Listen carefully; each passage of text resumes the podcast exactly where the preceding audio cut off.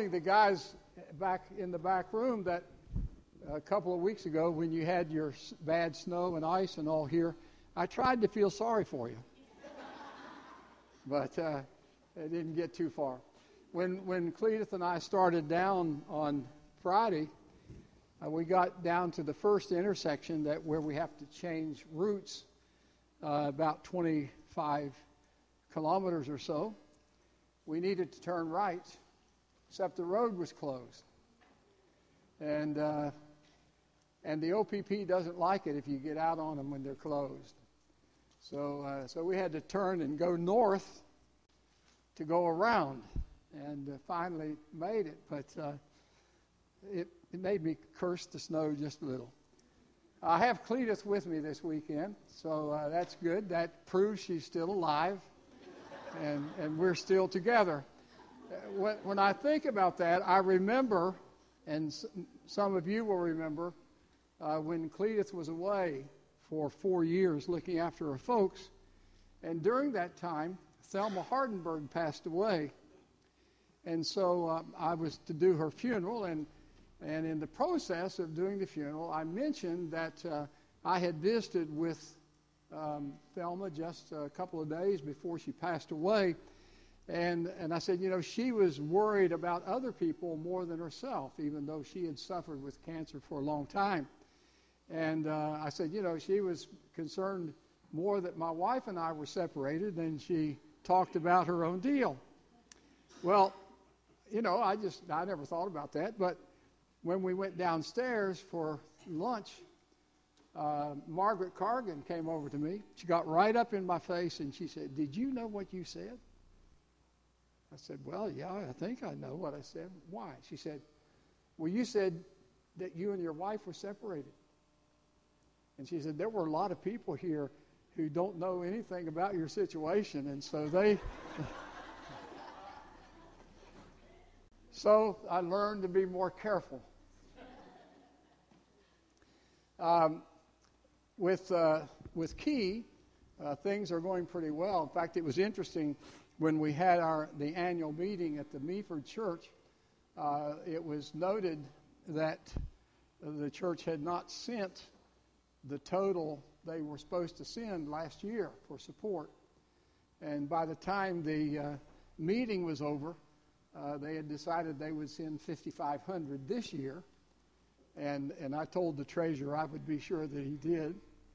And we appreciate that. Key Day's coming up in May, so keep that in mind. We look forward to that. Um, Bob is going to do our reading.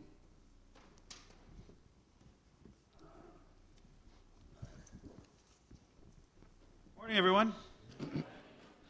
Our scripture reading this morning is taken from the book of Romans, chapter 6. Romans 6, and I'm going to be reading verses 1 through 8. Romans 6, verses 1 through 8. It is on page 942, 943 in the Pew Bible. The scripture reads What shall we say then? Are we to continue in sin that grace may abound? By no means. How could we who died to sin still live in it? Do you not know that all of us who have been baptized into Christ Jesus were baptized into his death? We were buried, therefore, with him by baptism into death, in order that just as Christ was raised from the dead by the glory of the Father, we too might walk in newness of life. For if we have been united with him in a death like his, we shall certainly be united with him in a resurrection like his. We know that our old self was crucified with him in order that the body of sin might be brought to nothing, so that we would no longer be enslaved to sin. For one who has died has been set free from sin. Now, if we have died with Christ, we believe that we will also live with him. May God bless the reading of the scripture this morning. I love the book of Romans and this weekend, we filmed uh, the four programs for March. And uh, we began a series on the book of Romans that I believe will be a useful. We did have one discussion, by the way, um, we considered that we would put uh, on the list of credits uh, that uh, the neckties worn by the speaker were donated by Marvin Johnson. Marvin and Mildred moved, you know, into a smaller place, so he had to get rid of a bunch of ties. And, and thankfully, uh, I was the recipient.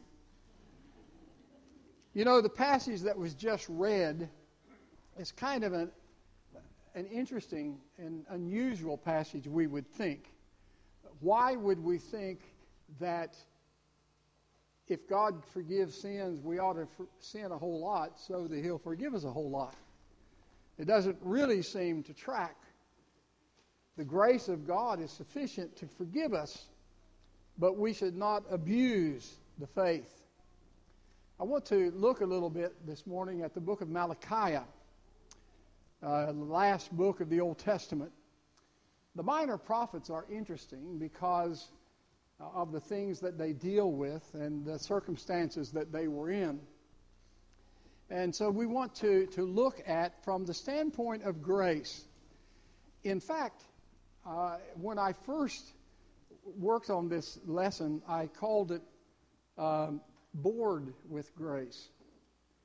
But then I thought more it should be abused faith or abused grace. After Malachi, uh, God didn't speak to the people anymore for 400 years. There was that period of silence between Malachi and the book of Matthew. It wasn't until, in fact, the coming of John the Baptist that things really start to happen again as he comes preaching as he did in the wilderness. In post exile Jerusalem, the spiritual conditions confronted by Malachi were distressing. Um, things were, were really bad. And it was, it was a sad situation for him. Now, during that time, or at least in, in those days, we have the restoration period, which began with the decree from Cyrus um, to allow the people of Israel to return to Israel. Hopefully, they would go back and rebuild the city and everything would be fine quickly, but it wasn't. Took a long time before they finally got around to, to getting the walls built in the time of Nehemiah. And so it was during this time that the prophets Haggai and, and Zechariah, they tried to spur the people on to get this work done. But they were kind of complacent you know, it's, it'll get done. In fact, in fact, in Scripture, we have this criticism. You, lived, you live in your paneled houses while the house of God lies in ruins. You know, it's easy for us to get tied up in and interested in the things that we possess, and perhaps a great deal of concern about what's happening in our life without feeling the responsibility we ought to feel as people of God. It's about a hundred years after the first Jews had returned from Babylon, and still, you know, things were not good. The people, in fact, the, the idea is put forward that the people no longer knew God. And, and it's interesting, uh, you know, uh, I, I, would suggest to Bob, by the way, that uh, that his wife is getting back home next Saturday, right? Saturday, and Valentine's Day is a couple of days before that. You should maybe take note of that. Uh, there you go. Uh, you know, we we we need to to recognize. But here, the, people say. Um, I have loved you, says the Lord. But you say, How have you loved us? You know, how have you loved us? Does God love you? Do you feel? Do you feel the love of God? I, I sometimes feel the love of people. You, you know, I, I love to hug people and, and let them know I appreciate them and, and love them for who they are and what they do. But even more than that, I love God because I know that, that God is with me every day. I know that Jesus is with me every day. He said, I will not leave you nor forsake you. He's always there. I know I can always depend on him. And then thankfully on top of that, he gave me the church. So when I when I need something with flesh on it, I can get it, the, the love from you as we share as the people of God. But these people are saying, hey, you know, you love us? What, what have you done? There was a general lack of respect for God. The people were irreverent. They didn't have the didn't approach God the way they should. The priests were negligent. You know, and, and I always think it's interesting when we read about that because the priests, everything the priests had, every blessing they enjoyed came from the people. You know, because they didn't own their own land. They didn't have given to them the possession of a section or whatever. And, and so they depended on the people. But, ah, you know, we'll get around to it. Do you remember that years ago? Uh, the round to it? You know, it's just, you know, it said to it on one side, uh, maybe round on the other, I don't know. But anyway, it was about the size of a silver dollar, and, uh, you know, you, I'll, I'll, I'll get this done when I get around to it. Well, that's kind of the way they were. They refused to fear God and despised his name. Look at verse 6 uh, in uh, Nehemiah chapter 1. Aaron, or a son, honors his father, and a servant his master.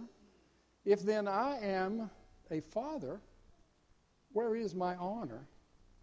And if I am a master, where is my fear? Says the Lord of hosts to you. O priests who despise my name, but you say, How, are we despi- how have we despised your name? By offering polluted food upon my altar. But you say, how have we polluted you? By, uh, by saying that the Lord's table may be despised. So here, you know, he's saying things are in bad shape. You're, I mean, if you're priests under the old law, if your priests aren't doing their job, that's pretty serious business. Because they were in charge of helping the people be spiritual, helping them honor God. And yet, they aren't doing it. According to, to chapter 1, and I encourage you, if you haven't read the book of Malachi lately, when you get home, read it. It's an interesting book.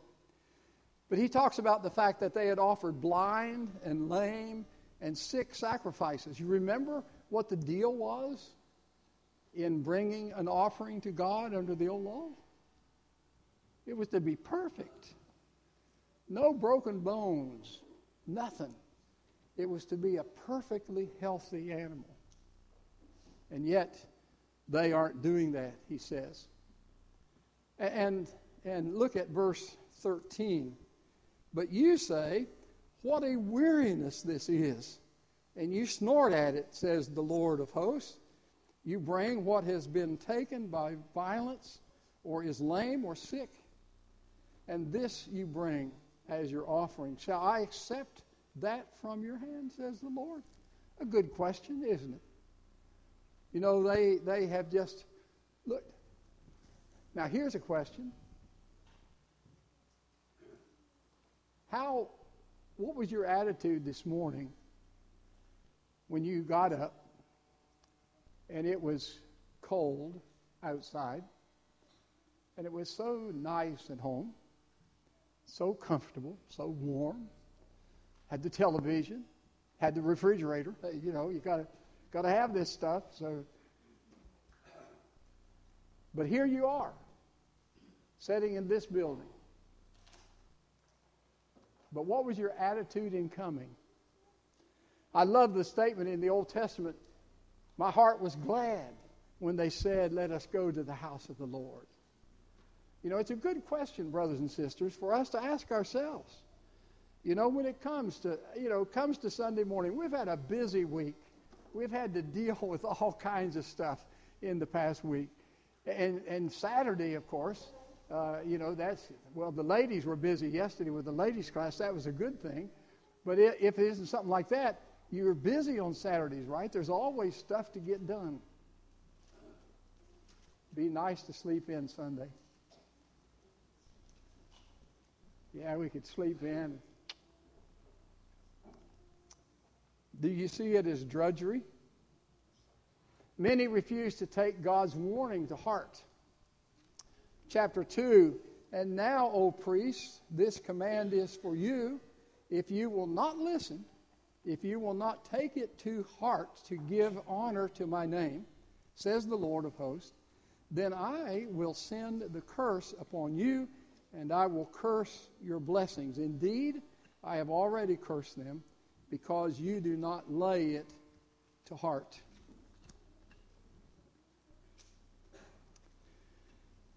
Wednesday, or um, Friday, whatever it was, Friday when we filmed, uh, one, of the pro- one of the programs, the second program, I think, uh, is entitled Called to be Saints.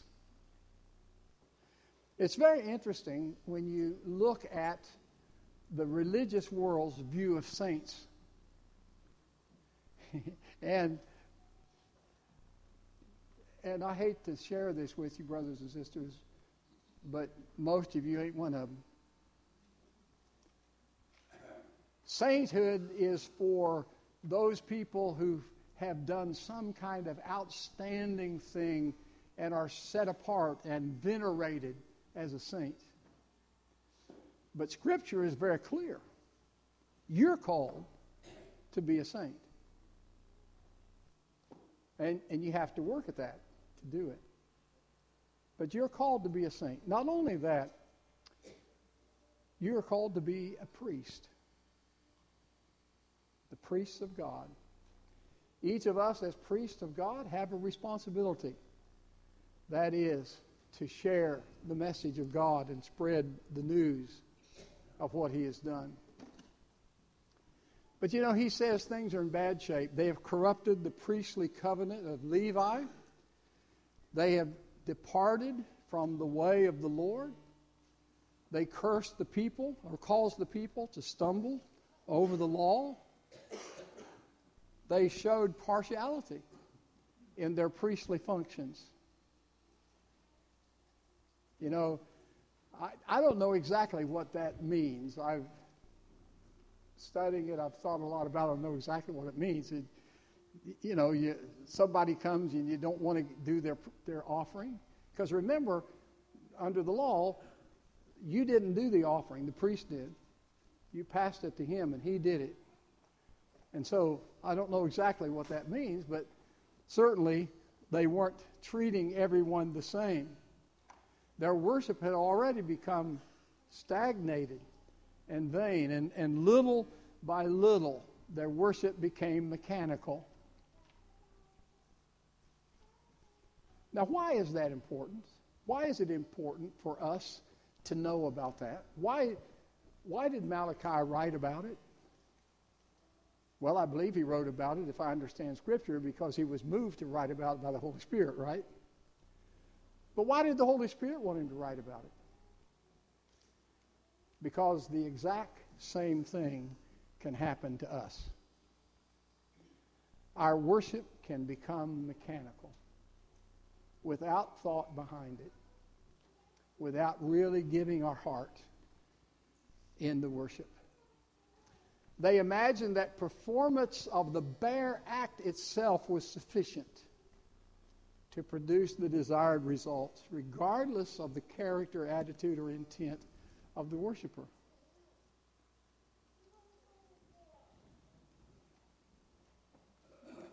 Now, in fact, they calculated that even the outward act could be trimmed and reduced to a convenient medium. Look at chapter 3, starting at verse 8. For I, the Lord, do not change. Therefore, you, O children of Jacob, are not consumed. From the days of your fathers, you have turned aside from my statutes and have not kept them. Return to me, and I will return to you, says the Lord of hosts. But you say, How, we, how shall we return? Will a man rob God? Yet you are robbing me. But you say, How have we robbed you? The answer in your tithes and contributions. You are cursed with a curse, for you are robbing me. The whole nation of you bring the full tithe into the storehouse, that there may be food in my house. And thereby put me to the test. I love that. I love that thought. You know, if, if you want to know about the blessings of God, do what He says and feel the blessing that will come. And thereby put me to the test, says the Lord of hosts, if I will not open the windows of heaven for you and pour down for you a blessing until there is no more need. I will rebuke the devourer for you, so that it will not destroy the fruits of your soil, and your vine in the field shall not fall, shall not fail to bear, says the Lord of hosts. Then all nations will call you blessed, for you will be a land of delight, says the Lord of hosts. You know, they they were really failing why? Because they offered God leftovers. Worship was a matter of mere convenience, not sacrifice. Will a man rob God? He says, But you've robbed me. You've robbed me. I don't know about you, but that passage comes to my mind every once in a while when I put my offering on the plate. You know, unfortunately, for a lot of people who have a budget, there's, there's a lot of people that just go by the seat of their pants, and they have, they have no idea. They have no budget. They make no plans. But, but there are people who have a budget, and in that budget, they have made a commitment to give to the Lord. But guess what's the first thing in the budget to be cut? You know, if I need to, you know, I want to want to do something or need to do something, I need some money. Oh well, the Lord won't miss it this week. It's a concern. They were offering animals that were blind and lame and sick. They had a false form of godliness. Second Timothy three verse five talks about the people had a had a, a spirit, but but it wasn't right. It wasn't according to what it should have been. They weren't really being the people they should be. And, and so the question is for, for us, if in fact we're guilty of kind of letting things slip a little bit, and, and you know, is it because we have become bored with grace? Is it possible to become so far removed from God that people have no way of conceiving of who God is or what He wants? Is it possible? I don't know about you, but my answer to that would be yes.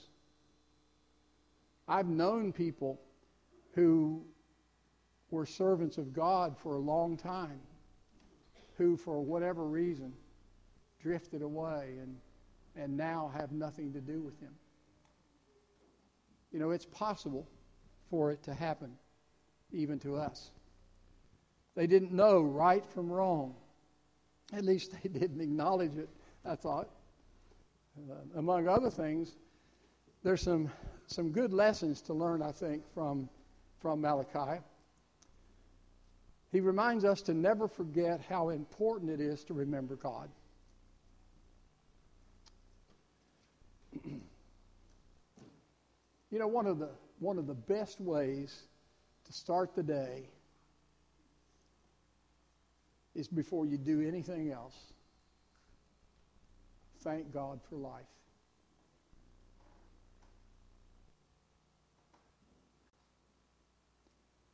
What a, what a joy it is the first thing each morning. And you know, I've come to really appreciate that after a few years ago and the problems I had. You know, every every morning when I open my eyes and it's light outside, at least I hope it's light outside. Sometimes uh, it's not quite, but Lord, thank you. I'm here today. Help me to use it to your glory. He reminds us to never forget how important it is to fear God. And that's a good kind of fear. To, to fear Him as we would fear authority. You know, I, I fear the OPP sometimes. I won't say any more about that. We'll, we'll move on. The church can learn, I think, four important principles from Malachi. One is to, to, to, fear God is taught rather than caught. We don't just automatically fear God. And, and I would change that word really from fear to respect, to respect who He is, to respect His authority, to respect what He's done for us. But that's something we have to develop. You know, I've, I've noticed in the bulletin, which I'm thankful to get each, each week, that there's been several baptisms this year. That's wonderful. That's, that's a great way. This year, or maybe toward the end of last year. And anyway, you, you know who you are, okay? And man, that's, that's good news. That's good stuff. You love to hear that. Um, but you know, really, really respecting God isn't something that happens just because you go in the water and out. It's something you have to work at. You have to listen to the Word and be taught by Him. Secondly, there is a vital connection between acceptable worship and God and the godly character. Um, look at, at 1 Samuel 15.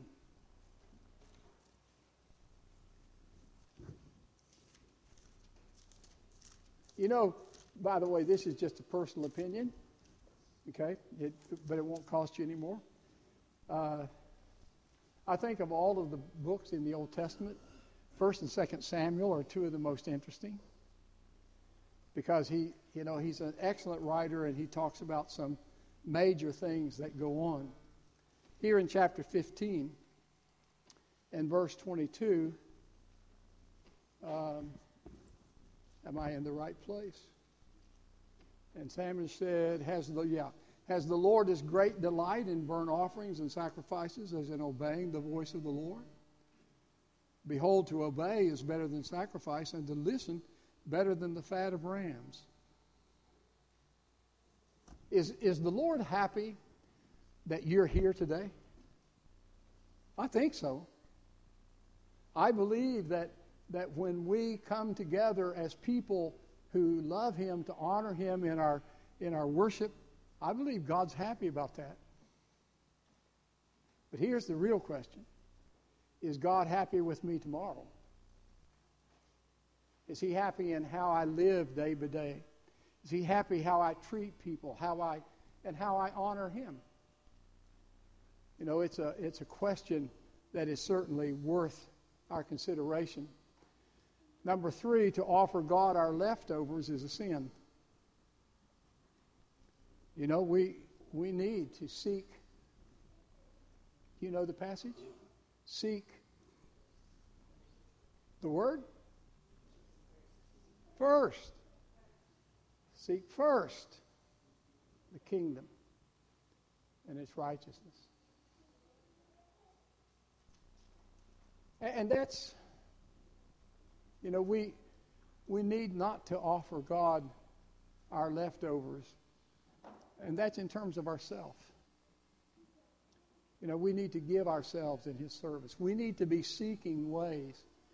You know, I, I noticed in the bulletin the plan to put together a, an advertising piece. Well, that's good stuff.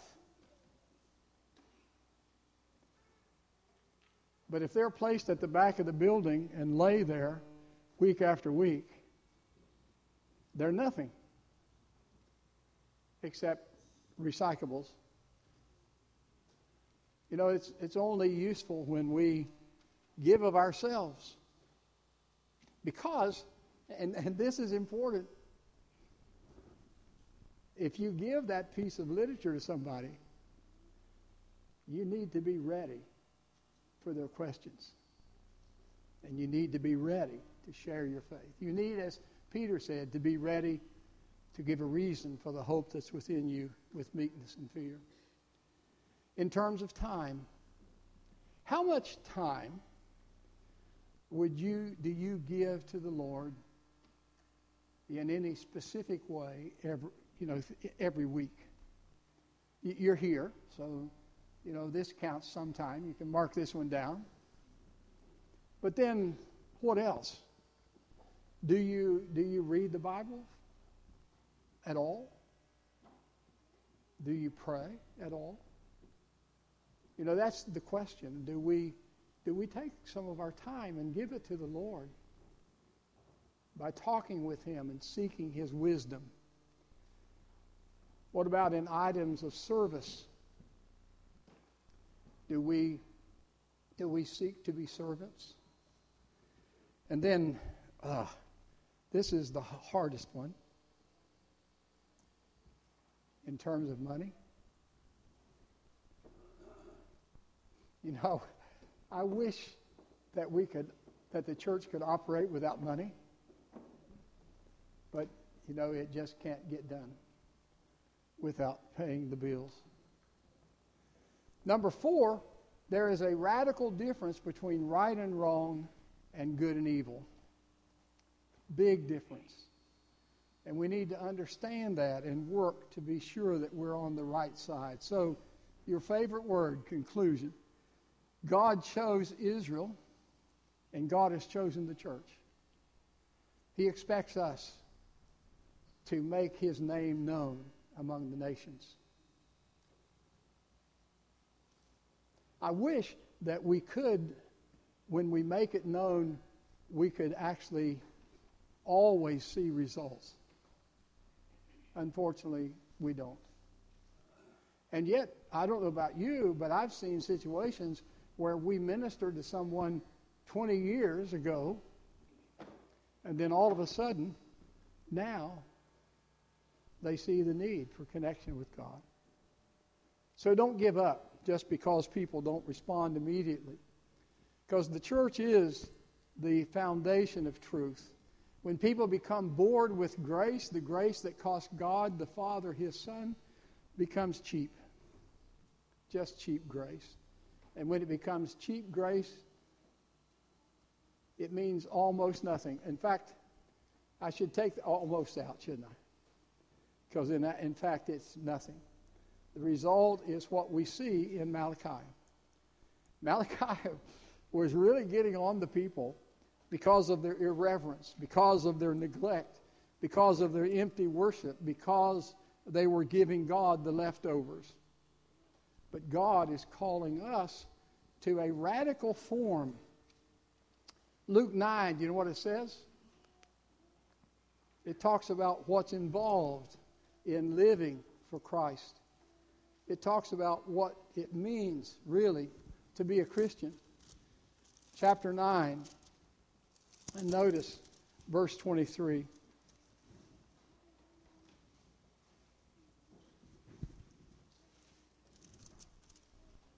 Okay. And he said to all, If anyone would come after me, let him deny himself and take up his cross daily and follow me.